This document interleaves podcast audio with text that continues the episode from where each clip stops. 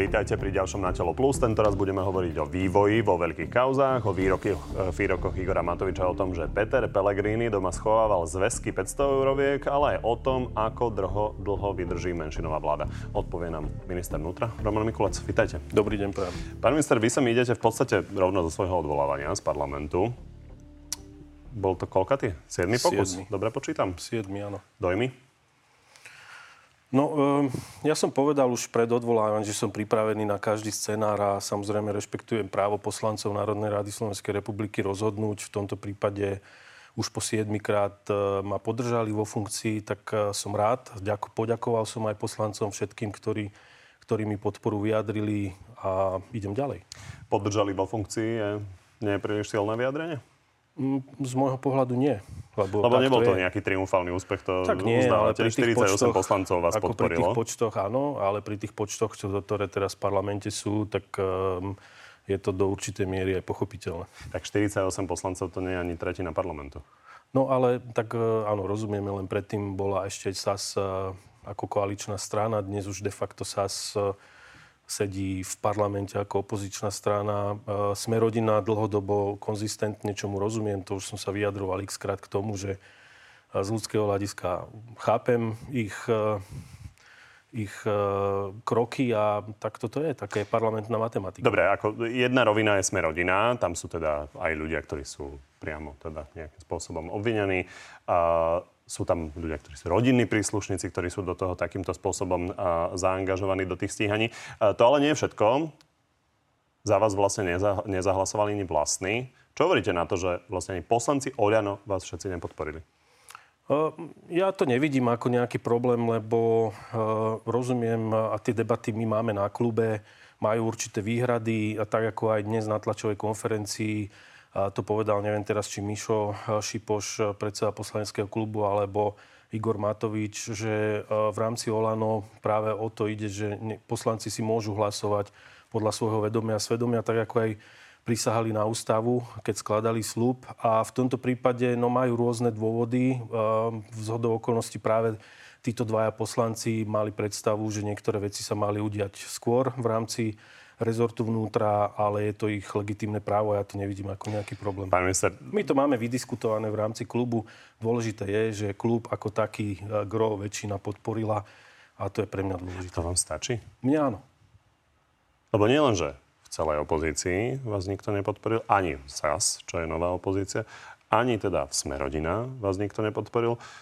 Niekto vás teda podporil zo za ľudí a teda väčšina poslancov Oľano. To stačí? Mňa áno. No a čo vám povedali konkrétne pani Peter Kremský a pán Kristian Ja, ja som sa s nimi dnes nerozprával, ale preto hovorím, že Čo tieto vytýkajú? veci že niektoré veci mali byť podľa ich eh, názoru urobené skôr, niektoré personálne výmeny a to je to, čo ja sa im snažím vysvetľovať dlhodobo, že eh, niektoré veci jednoducho sa urobiť rýchlejšie nedali a postupne sa ten policajný zbor čistí, je to kompetencia policajného prezidenta, ale majú na to legitimné právo, aby si mysleli, že niektoré veci eh, sa mali udiať skôr. Tomu rozumiem, len oni aktuálne za vás nezahlasovali, takže im asi niečo aktuálnejšie No, prekáža. oni- Čiže čo im ni- prekáža? Nič, ja neviem o iných eh, dôvodoch. Eh, Toto Čo sú... im prekáža? Akým spôsobom riešite inšpekciu ministerstva vnútra? Nie, nie, nie, vôbec. Nie, hovorím, že čo niektoré konkrétne? personálne si myslú, ako ich pohľad bol, že už pred dvoma rokmi, respektíve tesne po nástupe sa mali diať niektoré očistné veci a, a razantnejšie výmeny niektorých funkcionárov. Je to ich legitímne právo, majú na to dôvod si to myslieť. Eh, Ja som sa im snažil vysvetliť, že niektoré veci, tak ako oni mali predstavy, že by sa mali diať, jednoducho nie sú možné. Eh, Máme stále, žijeme v demokratickej krajine, máme platné zákony a ja nikdy zákony porušovať nebudem. Napríklad nemali sme úplne na pred dvoma rokmi ani možnosť niekoho odvolať bez udania dôvodu, ktorú už dneska máme a tak ďalej a tak ďalej. Tých dôvodov samozrejme z ich strany takéhoto charakteru bolo viac. Čiže oni vás nepodporili teraz kvôli tomu, že ste pred dvoma rokmi neočistili políciu podľa ich predstav? Takú mám ja uh, vedomosť. To má akú logiku? Že vás To predtým musíte- podporili a teraz To, to sa nie. musíte pýtať ich, nie mňa. Vy sa nechcete opýtať? Ja sa nechcem pýtať. Je to legitimné právo každého poslanca, aby hlasoval podľa svojho vedomia a svedomia. A to je pre mňa konečné. A ako máte nejakú vlastnú červenú čiaru, že dokedy ostanete? Ja, Kým premiér nepovie, že už vás nechce? to je jedna vec. Samozrejme, premiér má takisto legitimné právo, pokiaľ by mal na to dôvody, aby ma odvolal kľudne, tak môže urobiť. Alebo teda samozrejme parlament, ak a, ma odvolá. Ja nie som prilepený na stoličku To chápem, keď vás vnútra. odvolá, tak musíte odísť. Tak, inú možnosť a nie, ja som neprišiel na funkciu ministra vnútra, pán redaktor, preto, aby som sa držal silou mocou a prišiel som preto, aby som splnil uh, veci a úlohy, ktoré sme si dali aj do programovej vyhlásenia vlády a ktoré sme slúbili ľuďom a myslím si, že výsledky ministerstvo vnútra aj policajný zbor za sebou má. A toto je pre mňa absolútne dôležité a najdôležitejšie. Takže keď príde tá doba, kedy buď ma odvolá parlament alebo premiér, tak ja som pripravený na to a nemám s tým absolútne Takže toto problém. sú tie dve možnosti. Keby na, na budúce napríklad zase ubudlo tých poslancov, čo vás podporia, tak, to nebude dôvod. Stále hovorím, no je to dôvod vtedy, keď ich bude toľko, alebo sa nazbiera toľko, ktorí budú hlasovať za moje odvolanie. To minister, keby vás je podporilo nula parlamentná poslancov, matematika. že sú proti vášmu odvolaniu, ale neodvolali vás, tak ostanete? E, nemám zatiaľ dôvod odstupovať. Toto o týchto hypotetických veciach by sa bavili potom, keď nastanú. Pýtam Je to sa, lebo úplne- to uznáte, že Nie, to by to- bolo naozaj zaražajúce. Tak bolo, ale myslím si, že to asi nie je reálne. Akú podporu cítite od, u tých ostatných? Napríklad Michal Šipoš, keď tu bol váš predseda poslaneckého klubu v nedelu, tak na otázku, že či ste výborný minister, povedal, že tak na dvojku. No, dvojka je chvalitebný, ak to ešte stále platí Ale v to je školách. váš A šéf poslaneckého pozrite klubu. sa, my, uh, ja naozaj vôbec, vôbec toto ma nejakým spôsobom nevyrušuje. Ja si plním svoje úlohy. Dnes tá podpora bola jednoznačne vyjadrená aj z úst Michala Šipoša, aj a Igora Matoviča a ostatných poslancov, ktorí na, aj na tlačovej konferencii boli prítomní. A to je pre mňa dôležité. Ja si vykonávam svoju prácu, e, robíme naozaj, e, máme veľmi veľa vecí pred sebou, veľa vecí sme už urobili na ministerstve vnútra a to je pre mňa dôležité. Mimochodom, viete, čo Oľano uviedlo teraz na Facebooku ako hlavný dôvod, prečo vás odvolávajú? E, Netuším teraz, čo máte na mysli. Ako hlavný dôvod, prečo opozícia tlačí na vaše odvolanie? Neviem, povedzte. Je hlavným ochrancom nezávislosti policajtov a vyšetrovateľov od politických tlakov. Cítite sa tak? E, Teraz nie je dôležité, či sa ja tak cítim, ale, ale je, to, je to fakt, je pravda, že od môjho nástupu orgány v trestnom konaní, v tomto prípade sa bavme teda o policajnom zbore, uh, sú voľné vo svojom konaní. Ja nezasahujem žiadnym spôsobom ani do vyšetrovaní, ani do personálnej práce policajného prezidenta. Má moju dôveru, ako som povedal, majú moju dôveru aj uh, OČTK, ktoré uh, riešia veci a hlavne vedenie policie, to je veľmi dôležité, ktoré si samozrejme vyberá Tomu rozumiem, policajný to je prezident. priam povinnosť ministra A my vnútra. Takéto niečo hovoriť, ale tá otázka nie, nie možno je smeruje povinnosť. k To nie je niečomu inému. povinnosť, pán Kovačič, toto vôbec nie je povinnosť a ja nechcem, aby to znelo ako kliše. Toto je naozaj môj názor a takto to je. A ja nezasahujem do práce policajného zboru, myslím v zmysle, tak ako sa to asi najviac vníma, teda v zmysle vyšetrovaní. A snažím sa robiť svoju prácu tak, aby policajný zbor a všetci, ktorí samozrejme aj ostatné zložky ministerstva vnútra, tak aby mali na pre svoju prácu všetko, čo majú. Chápem, ale aj viacero napríklad diváckých otázok smeruje k tomu, že kde ste v kľúčových momentoch z hľadiska toho, tej Ale viete, podpory je- policajtov a to je, podobne. z môjho pohľadu som v, všade, kde, ma, kde je potrebné, aby som bol. A, ale samozrejme beriem názor aj ostatných ľudí. Niekomu sa môže zdať uh, veľa, málo. Viete, to je úplne 100 Prečo ľudí, 100 napríklad tie hádky s Robertom Ficom nechávate na policajného prezidenta Hamrana? To vôbec nie je pravda, že by som nechával hádky s Robertom Ficom na policajného prezidenta, ale policajnému prezidentovi príslucha, aby sa zastal e, ľudí, policajtov a samozrejme aj, aby prezentoval e, svoj postoj k tomu a ja sa tomu absolútne nevy, nevyhýbam. E, povedal som svoj názor x krát, aj vyjadril nakoniec aj Uznávate, že naposledy v on vystupuje parlamente. viac? Je to opäť. Je to jeho, samozrejme, policajný zbor, je pod vedením policajného prezidenta. Či má legitimne aj dôvod na to, aby obhajoval veci vyšetrovateľov, policajtov, svoje útvary, pokiaľ na ne smeruje kritika. A v tomto prípade kritika smerovala od Roberta Fica na vyšetrovateľov, tak sa ich zastal. To je úplne v poriadku a takto to máme aj my medzi sebou vykomunikované. Pán Hamran vás nežiadal, aby ste vystupovali viac? Nie. Tak keď sme už boli pri tom Robertovi Ficovi, tak poďme sa jeho slovami pozrieť na dôvody vášho odvolania. Nech Mikulec nerobí z nás debilov a nech netvrdí, že firma, ktorá dostala zákazku na stráženie budovy nemocnice Sv. Michala v Bratislave, že táto firma to dostala náhodou. Prečo sa milí? V prvom rade chcem povedať, že nemusím ja robiť to, čo povedal trojnásobný premiér. Robia si to sami. A druhá vec je, no ja viem, že pán Fico, pán poslanec Fico nedokáže pochopiť nič iné ako len podľa seba, že súdi druhých. Ja chápem, že on to takto robil celé roky, 12 rokov, nielen on, ale aj tí jeho súputníci, ktorých tam má. A pre nich absolútne nepriateľné, že by, že by niekto nedohodil firme, možno aj svojho brata, nejaký kšef. V tomto prípade, prosím vás pekne, ja nechcem sklznúť do jeho úrovne. A poďme si povedať fakty. Faktom je, že môj brat bol vo firme... Dobre, Erik Tomáš to v nedelu trošku rozviedol. Poďme sa na to pozrieť, aby Ale sa ľudia ešte lepšie... Ja by som, Nebojte sa, ja vám dám priestor. Erik Tomáš to fakty. rozviedol takto. Firma, ktorá stráži nemocnicu svätého Michala, ktorá spada pod ministerstvo vnútra, tak v nej ešte predtým sedel brat Romana Mikulca. A Roman Mikulec povie, že on ani nevie, že ten brat tam sedel v tej firme, ani nevedel, že tá firma sa uchádzala o zákazku na jeho a ministerstve. Toto no. je pravdivý opis, to priznávate. No, pravdivý Váš opis. brat tam figuroval. V tej ale opäť, tak ma nechajte povedať fakty. Nech sa páči. To, že môj brat eh, bol v nejakej firme, eh, kde je napísané, že ja to musím vedieť. Môj brat je slobodný človek, môže pracovať kde chce a je faktom aj pravdou, že ja vôbec som netušil, že môj brat v, bol konateľom v takej firme. A takisto je faktom a pravdou, že som nemal ani ani šajnu o tom, že nejaké výberové konanie sa organizuje v nemocnici Sv. Michala. To pán Tomáš totiž zabudol povedať, že áno, síce akciová spoločnosť nemocnica Sv. Michala patrí pod e, ministerstvo vnútra, ale ministerstvo vnútra neriadi nemocnicu, vykonáva len akcionárske práva. Ja, ja neriadím nemocnicu, na to tam je generálny riaditeľ a predseda predstavenstva, ktorý samozrejme zodpoveda aj za nielen chod nemocnice, ale aj za výberové konania alebo čokoľvek, čo súvisí s chodom nemocnice.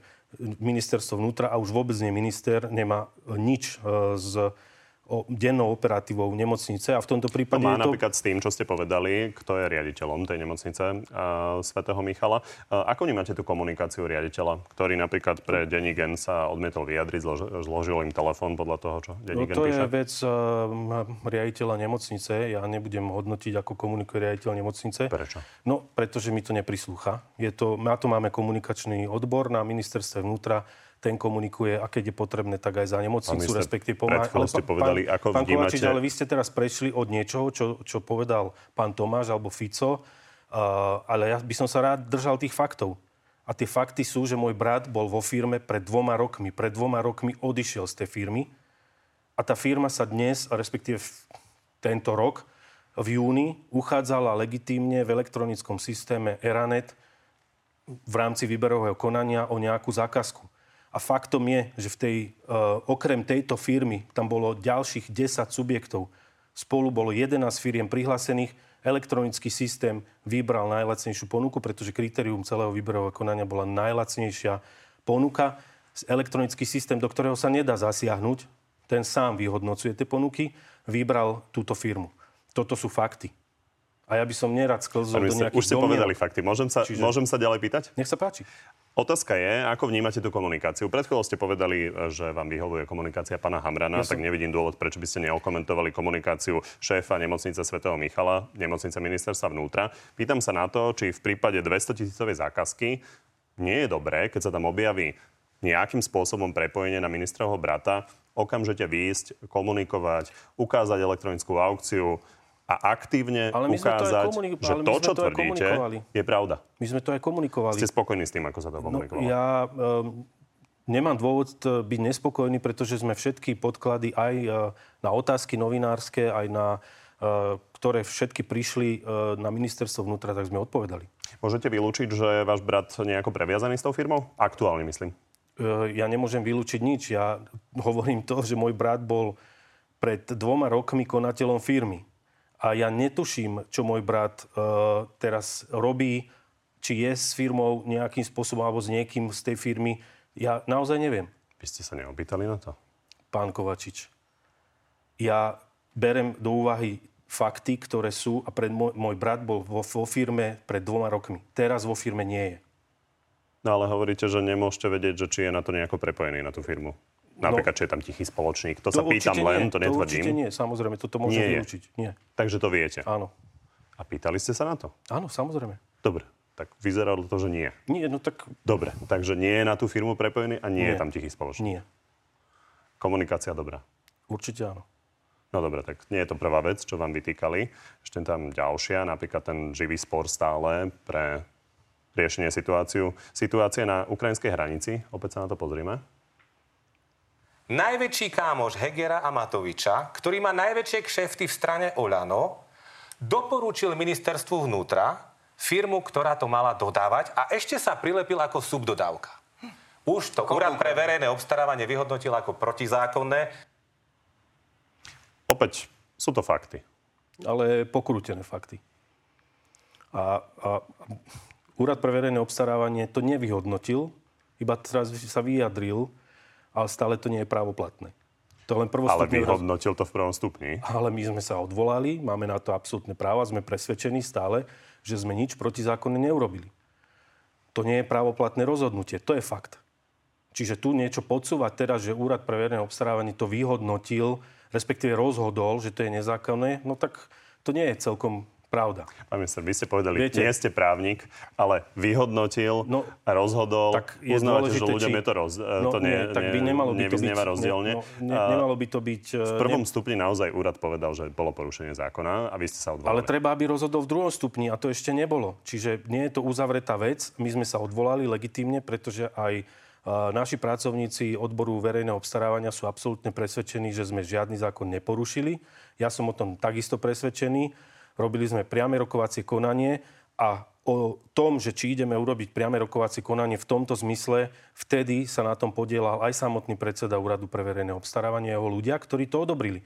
A dnes, že úrad rozhodol, respektíve mm, vyhodnotil, ako ste povedali, že to bolo nezákonné, počkajme si na rozhodnutie druhého stupňa, lebo my sme presvedčení, že sme žiadny zákon neporušili. Mimochodom, šéf vášho verejného obstarávania kandiduje na šéfa Úradu pre verejné obstarávanie. Úspe? No ja dúfam, že áno a budem mu držať palce. Má podporu Oleno? E, To vám teraz Pán neviem Kubička povedať. E, Áno, viem, že to je pán Kubička, ale či To má teraz divákom, nie vám. ale či má podporu Olano, to ne- nerozprávali sme sa ešte o tom. Viem, že kandiduje, je výberová komisia. Myslím, že to bude absolútne transparentný výber a ja mu budem držať palce, aby úspel. Dobre, poďme sa zastaviť pri veľkých kauzach. Robert Fico samozrejme má k ním svoj postoj, pomerne obvyklý, ale pozrime sa na to. Prezident policajného zboru, pán Hamran, dnes e, potvrdil, že všetky informácie o zverstvách niektorých operatívcov a vyšetrovateľov NAKA, ktoré Smer na svojich tlačových konferenciách zverejňuje, sú autentické. Vy plne stojíte za policajtami a Ja Štefanom plne Hamranom. stojím za Štefanom Hamranom, za vedením policajného zboru a um, aj to, akým spôsobom, myslím si, vysvetlil veľmi uh, do detajlov aj na svojej tlačovej konferencii jednotlivé veci, ktoré sa diali alebo ktoré sa dejú, de, dejú tak myslím, že um, to bolo úplne dostačujúce. Čo hovoríte na to procesné pochybenie, kvôli ktorému sa budú musieť úkony opakovať práve v kauze Roberta Fica? Tak áno, no, procesné pochybenie, ale tak viete, no aj vyšetrovateľ je len človek, tak urobil chybu v tomto Je to zmysle. veľmi exponovaná kauza. Áno, tak ale viete, nemôžete ovplyvniť to, že niekto urobí chybu. V tomto zmysle urobil chybu procesnú, tak e, to je a my jednoducho s tým musíme fungovať. Mimochodom, ide sa opakovať aj to, že sa ide znova uh, vypočúvať Robert Fico? To je odôvodnené? Ja, pýtate sa ma detaily, ktoré ja vôbec neviem, pán Kovačič, pretože toto sú veci vyšetrovateľa, pamätáte si, že pán Fico ktorý má, hovoril, ktorý má naplánované a bude, bude riešiť svoje úkony a toto mu absolútne prísluchá. Je samostatný procesne. Ja nezasahujem do vyšetrovaní. Len pamätáte si, ako to vyzeralo naposledy? Pán Fico povedal, že vyšetrovateľ čúšal a pozeral na ňo ako vír. Tak ale keď pán Fico povie, že vyšetrovateľ čušal a pozeral na ňo ako vír, e, neviem, prečo sa to bere ad absurdum, ako, že to tak muselo byť. A Kto To tam ja bol vôbec pri tom? nehovorím. Kto Ja len hovorím, že ako to prebiehalo, len pripomínam. Vyšetrovateľ, vyšetrovateľ povedal svoju aj inú vám, aj verziu. divákom. A ide o to, že pán Fico, pokiaľ viem, tak požiadalo to, aby bol znova vypočutý, že či by ste to aj v inom prípade, myslím, teraz policia urobila. Vyšetrovateľ je procesne samostatný a ak vyhodnotí, že je potrebné znova vypočuť či pána Fica alebo kohokoľvek iného, nech to urobí. a ja naozaj do toho nebudem zasahovať. Pán Fico ako obvinený má legitimné právo využiť všetky prostriedky na svoju obhajobu a zjavne to využíva, má na to naozaj právo, no tak je, od toho je vyšetrovateľ, samozrejme pod dozorom, toto je veľmi dôležité povedať, pod dozorom prokurátora, aby sa s tým vysporiadali. Tomu rozumiem, to sú orgány činné v trestnom konaní. Bez pochyby na to právo má a naozaj tie práva využíva, ale otázka je, že či sa ako minister vnútra nebojíte, že to skončí 363 vzhľadom na to, že ten čas sa naťahuje, vzhľadom na to, že sa to musí zopakovať a generálna prokuratúra tak má väčší čas a... na prípadné využitie? Ja nemám dôvod sa báť. Ja nie som orgán činný v trestnom konaní. A vyšetrovateľia si robia svoju prácu pod dozorom prokuratúry. Ak e, generálna prokuratúra použije paragraf 363 a bude to dôvodné, no majú na to právo, majú.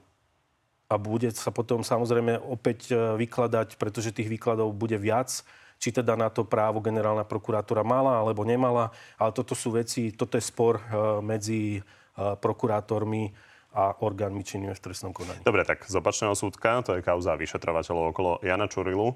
Tí sú vlastne stále obvinení. Aký je váš pocit z toho po roku?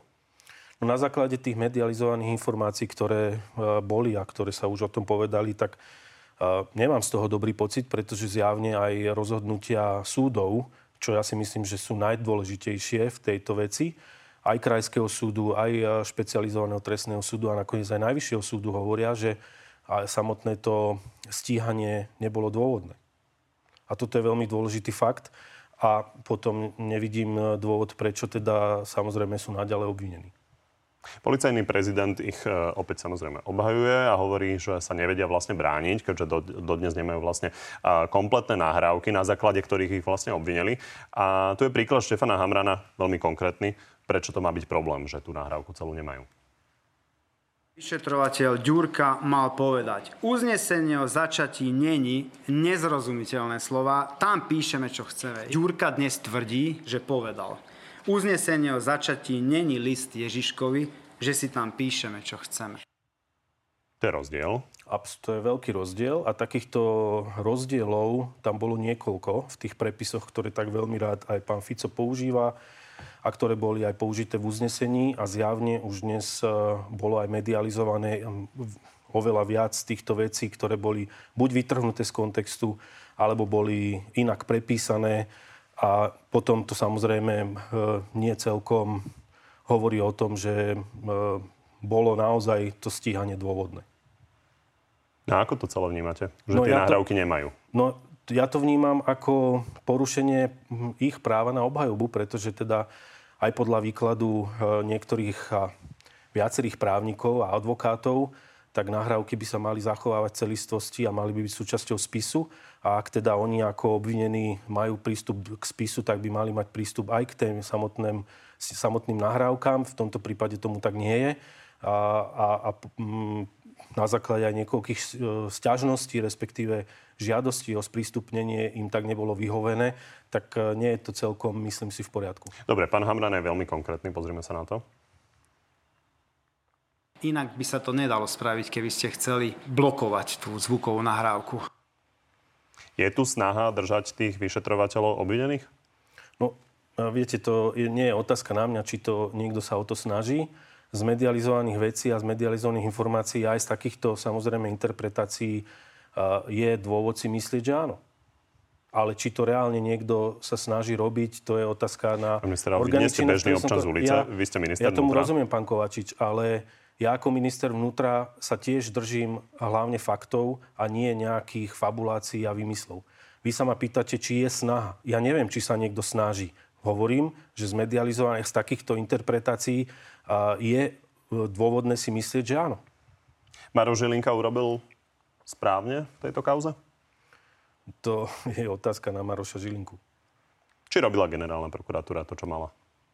Je tam, aj tu bolo aj pomenované viacero vecí, ktoré generálna prokuratúra e, nie celkom aj z môjho pohľadu urobila správne. Napríklad použijem e, uznesenie prokurátorky generálnej prokuratúry, ktorá hovorila, že v spise nie je úradný záznam, kde by sa hovorilo o tom, čo, na čo upozorňovali, teda tak ako ich nazývajú Čurilovci, vyšetrovateľia, ktorí boli obvinení. A ten záznam zjavne v tom spise je. tak potom samozrejme aj ja sa pýtam, či si to pani prokurátorka nevšimla, alebo to cieľene zabudla spomenúť ale to je už potom samozrejme otázka jednak na ňu samotnú a jednak na generálneho Dobre, vyhýbate sa veľmi komentovať. E, konkrétne Maroša Žilinku, tak inú vec sa opýtam. Jeho aktuálny status, tu ho môžeme vidieť, o údajnom hanobení hrobov ruských vojakov. Vaši kolegovia hovorí, hovoria, že pán Žilinka šíri klamstvo, ktoré šíri e, ruská ambasáda. Váš postoj k tomu je aký? No môj postoj k tomu vzhľadom na to, že viem, že to bol hoax, uh, no tak nemám na to, čo iné povedať, len to, že Všetci by si mali uvedomiť, či budú ďalej zdieľať a šíriť hoaxy a dezinformácie a hlavne v tejto dobe, kde naozaj e, si treba byť vedomý, že ruská ambasáda venuje šíreniu dezinformácií obrovské úsilie. A v tomto prípade to bolo naozaj skôr na prekrytie e, faktov, ktoré boli objavené na Ukrajine. Boli tam odkryté niektoré masové hroby a zrazu bol šírený tento, táto dezinformácia o tom, že bola, boli hanobené nejaké hroby ruských, alebo teda ruské hroby. No ono to malo aj následky, a to celé dianie. Starosta, ktorý teda to vyvracal, že u nich v obci sa teda to nestalo, čo sa konštatuje v tom statuse, tak už má policajnú ochranu. Je za to zodpovedný Maroš Žilinka? No to ja neviem teraz povedať za, za, za to, že má on policajnú ochranu. To ja netuším. To treba sa spýtať pána starostu, e, aké tam boli a samozrejme pokiaľ akékoľvek dôvody boli na to, aby mal pridelenú policajnú ochranu. starostovi ťažko bude určovať, že či za to môže jeden status no, alebo iný. Ja, myslím, ja sa vás pýtam starosta, ja, ja si myslím, že pán starosta, pán starosta informoval e, zodpovedné orgány o tom, že sa cíti byť ohrozený z nejakého dôvodu. Ak tomu tak bolo, bolo to vyhodnotené a bola mu pridelená policajná ochrana ale e, to, či za to môže status e, generálneho prokurátora, to ja teraz akože naozaj neviem. V každom prípade si nemyslím, že e, by mal kdokoľvek v pozícii generálneho prokurátora šíriť dezinformácie. Ako sa vám spolupracuje s Manošom Žilinkom? Eh, ja nie som s Marošom Žilinkom v dennodennom kontakte. Eh, nie sme... To predpokladám, že v dennodennom asi nie. No, to, to by ani štandardne a, asi nebol minister vnútra. Napríklad eh, Daniel Lipšic hovorí, že tých porady, ktoré bývali pomerne pravidelné, tak sú len raz za pár mesiacov. Vy ste kedy naposledy stretli pána Žilinku? Ja niekedy ešte na začiatku, potom, jak bol zvolený, odtedy sme spolu neboli. Ťahá za jeden povraz generálna prokuratúra, napríklad s policiou? Uh, viete, teraz by bolo veľmi uh, také nezodpovedné povedať, že generálna prokuratúra, pretože samozrejme to sú x prokuratúr. Tak Maro A, a teraz uh, samozrejme sú prokurátori, ktorí uh, spolupracujú s policajným zborom, sú vyšetrovatelia, ktorí nechcú spolupracovať s niektorými prokurátormi. Teraz by bolo veľmi nelegitimné povedať, že teraz všetko je úplne v poriadku a medzi sebou je súhra. Určite nie.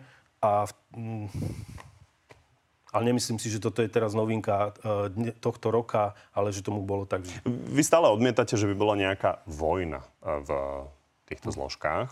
Takže čo to je? E, ja som sa vyjadril k tomu x krát. Ja si nemyslím, že to je vojna v zložkách. Čo to je? Ale, Ako by ste to áno, pomenovali sú to, vy? Sú to možno niektoré by som povedal, vymedzovanie si priestoru v rámci toho, čo sa začalo diať a s tým, že nie je to len v rámci policajného zboru a inšpekcie alebo úradu inšpekčnej služby, ale samozrejme dnes, a môžeme to všetci vidieť aj mediálne, že teda samozrejme nie je tam ani úplná súhra medzi generálnym prokurátorom a špeciálnym prokurátorom. To znamená, a samozrejme aj v týchto niektorých e, konkrétnych prípadoch, ktoré ste menovali, bolo jednoznačne komunikované aj mediálne, že teda krajská prokuratúra napríklad robila niektoré veci, ktoré sa nepačili úradu špeciálnej prokuratúry alebo policajnému zboru, niektorým vyšetrovateľom, no tak áno, Mohli by sme teraz hovoriť, že je to nejaká vojna. Ja nerad používam toto slovo, lebo vojna, reálna vojna je na Ukrajine a to si treba uvedomiť. Tam zomierajú ľudia a tu sú ľudia, ktorí majú byť zodpovední. Sa, nikto to neporovnáva s vojnou no, na Ukrajine. ja viete, sa len pýtam, ja hovorím, že ako to vy hodnotíte? Ak používame že tento narratív, tak by sme sa mali vymedziť to neznie, toho. neznie ako negatívna vec? Prečo nie? Vymedzovanie priestoru môže byť aj uh, v ponímané ako negatívna Čiže vec v prípade, sa... Vymedzovanie priestoru negatívne? Uh, áno. Napríklad. To je vaše vyjadrenie? To je moje vyjadrenie. No dobre, tak konkrétne sa, konkrétnejšie sa teda opýtam na inšpekciu, lebo to je inšpekcia ministerstva vnútra. A je tým oblúk, pokiaľ len tak utajil veľkú časť výsluchov policajného exfunkcionára pána Jana Kalovského. To vám neprekáža? No, prekáža, ak sa to udialo. Ale opäť musím povedať, ja ako minister som nezasahoval do práce inšpekcie ani vyšetrovacieho týmu Oblúk. Tento tým bol zriadený v súčinnosti policajného prezidenta a riaditeľa úradu inšpekčnej služby. Ale ak sa teda preukáže, že utajovali niektoré veci a mali ich postúpiť úradu, teda úradu špeciálnej prokuratúry alebo teda na riešenie ďalej, no tak samozrejme to nie je v poriadku a ja si myslím, že potom treba z toho vyvodiť aj dôsledky. Dobre, tak ešte jedna epizóda z parlamentu, ktorá sa udiala počas vlastne vášho odvolávania. Toto tam povedal Igor Matovič. Ochrankárom ich posielal do trezora, že nech si zoberú, ale nie, že si majú zobrať koľko cash na centimetre, 500 euroviek. Viete si predstaviť väčšiu úchylku, ako keď si vedúci úradu vlády donesie roličku 500 euroviek v gumičke zviazanú a šporí ich ako dušičky v kuchynskej linke? Vy máte takéto informácie? Ja nemám také informácie, ale no, teraz už áno, potom ako to bolo povedané. Je to ale informácia? Ne... No samozrejme, že áno. Samozrejme, že je to informácia. Pán Matovič hovorí, že to hovoria ochrankári. Toto hovorí pán Peter Pellegrini. Nechcem pozvu všetkých mojich ochrankárov a kľudne všetkých, nech sa ich tu 150 poslancov pýta. Tak je to informácia? Je to samozrejme informácia. A veríte tomu? Teraz myslíte, ktoré, Pánovi Matovičovi. časti? Uh, nemám dôvod neveriť. Uh-huh. Ale netvrdím ani, že to tak bolo. Samozrejme, teraz Čiže on musí povedať... Nemáte dôvod neveriť, No, tak- ale netvrdíte, Viete, že to tak bolo? ja nemám tu tie informácie, či to tak bolo alebo nie. Je to informácia, pýtali ste sa, či to je informácia. Uh, bude treba ju preveriť tú informáciu a, a uvidíme potom. Malo by sa to vyšetrovať? Tak ak uh, tam niekto bude vidieť porušenie nie, nejakých, uh, nejakého zákona alebo tak potom áno. Pán minister, ja sa na to pýtam aj kvôli tomu, že Robert Fico vás rozpráva všeličo tiež. Tiež sa ohradza, ohradzujete, že to vnímate tak, že teda sú to nepravdy. A toto pán Matovič hovorí, že počul. Veď preto hovorím, že je to informácia. Je- v poriadku, keď niekto niečo počuje a nemá na to dôkazy to rozprávať v parlamente?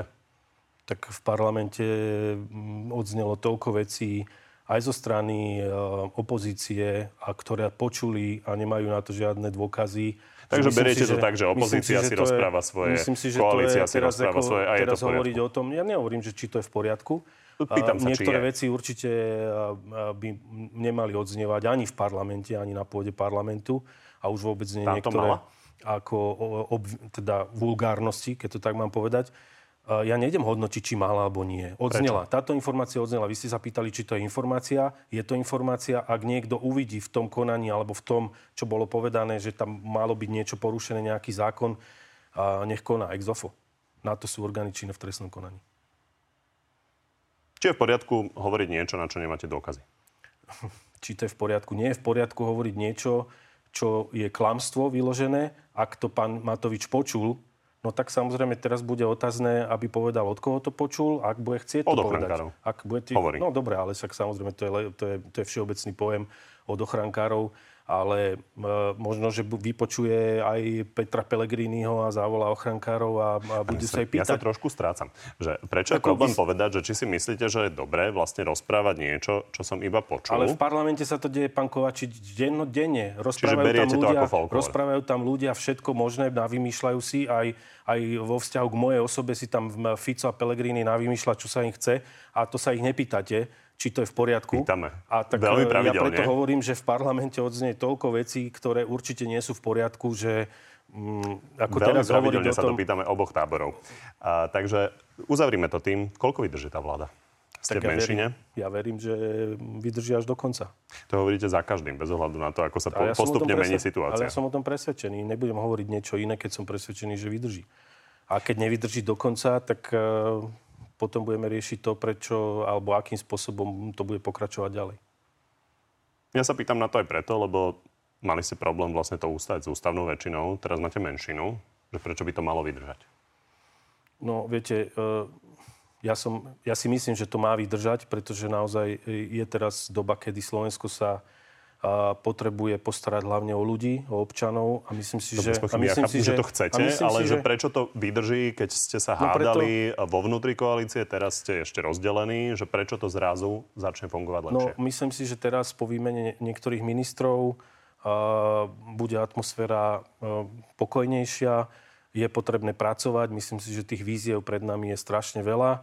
Noví ministri sú uznávaní odborníci. Myslím, že o tom nemôže nikto zapochybovať a je potrebné, aby sa naozaj vláda venovala veciam, aby mohla pomôcť ľuďom prekonať energetickú krízu, nárast cien a ďalšie veci. Nachádzame sa stále v kríze vojnovej. Ešte stále neodznela ani pandémia, akokoľvek už dnes veľa ľudí to bere ako keby na ústupe ale máme jednu krízu za druhou a myslím si, že teraz je čas odložiť naozaj niektoré tie politické trička a tie boje politické a povedať si, že treba pomôcť ľuďom. Urobil Igor Matovič dobré, že neodišiel? Ja si myslím, že áno. Tak uvidíme. Tak poďme teda na divácké otázky. Začnem Samuelom. Veľmi podobné otázky poslali aj iní. Vyberám jeho. Kde ste boli posledného pol roka? Na ministerstve. Iné boli. Čo vlastne robí? Nepočuť o ňom. Prečo je tak ticho? Niekedy menej viac. Aj v tomto prípade? Aj v tomto prípade. Adam, prečo sa nevie zastať policia a vyšetrovateľov a necháva to na pána Hamrana?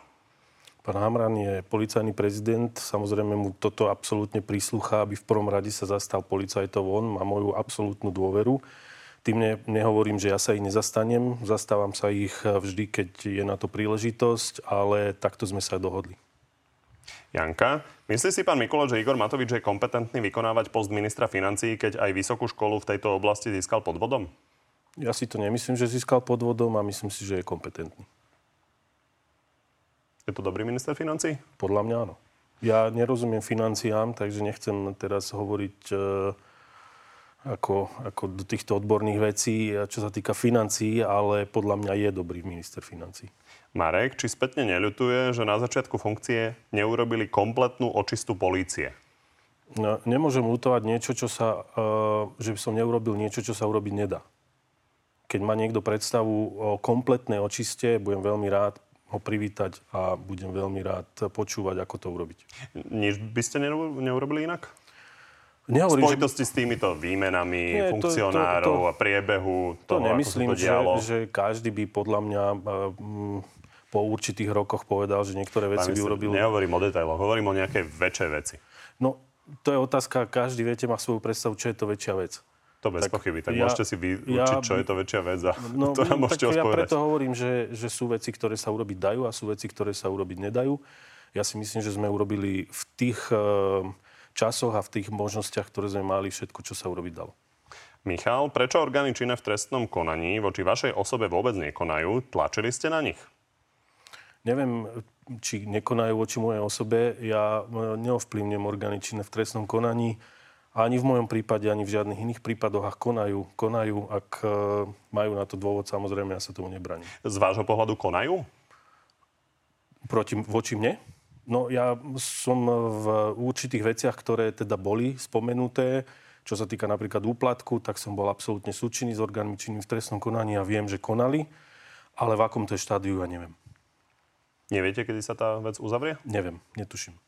Pavol, koľkých svetkov treba, aby bol usvedčený vládny minister z trestného činu úplatkárstva? To na to nadvezuje. Možno stačia dvaja svetkovia, relevantní. To ja netuším naozaj. Ja nezasahujem do vyšetrovania, ak orgány činné v trestnom konaní majú také e, dôkazy, kľudne nech konajú tak asi naráža aj na ten váš prípad. No, veď ja som to tak pochopil. Na druhú stranu som absolútne, už som to niekoľkokrát povedal, odmietam, uh, že by som zobral nejaký úplatok. Jozef, nehraničí správanie generálneho prokurátora s vlasti zradou? To je na uh, výklade uh, ľudí, ktorí sa venujú trestnému právu a, a um, samozrejme aj vykladajú ústavu. Toto by som nechal na nich. Pán minister, vy ste profesionálne bezpečnostných zložkách dlho, viedli ste obrovskú organizáciu vojenské spravodajstvo, takže asi máte nejaký právny názor? Uh, ale ja sa nerad vyjadrujem k veciam, ktoré nie sú mojou... Ja nie som právnik. Preto hovorím, že ak má niekto... Ak by to malo hraničiť s Vlasihradou, podľa mňa sa k tomuto majú vyjadrovať súdy alebo relevantné orgány, nie. Ďakujem, že ste prišli. Ďakujem pekne za pozvanie. Pekný deň. Z dnešného Na telo plus je to všetko. Pri ďalšom sa vidíme opäť v útorok o 14. tu na PV novinách naživo, alebo si nás nájdete v archíve a na podcastoch. Príjemné popoludne ešte.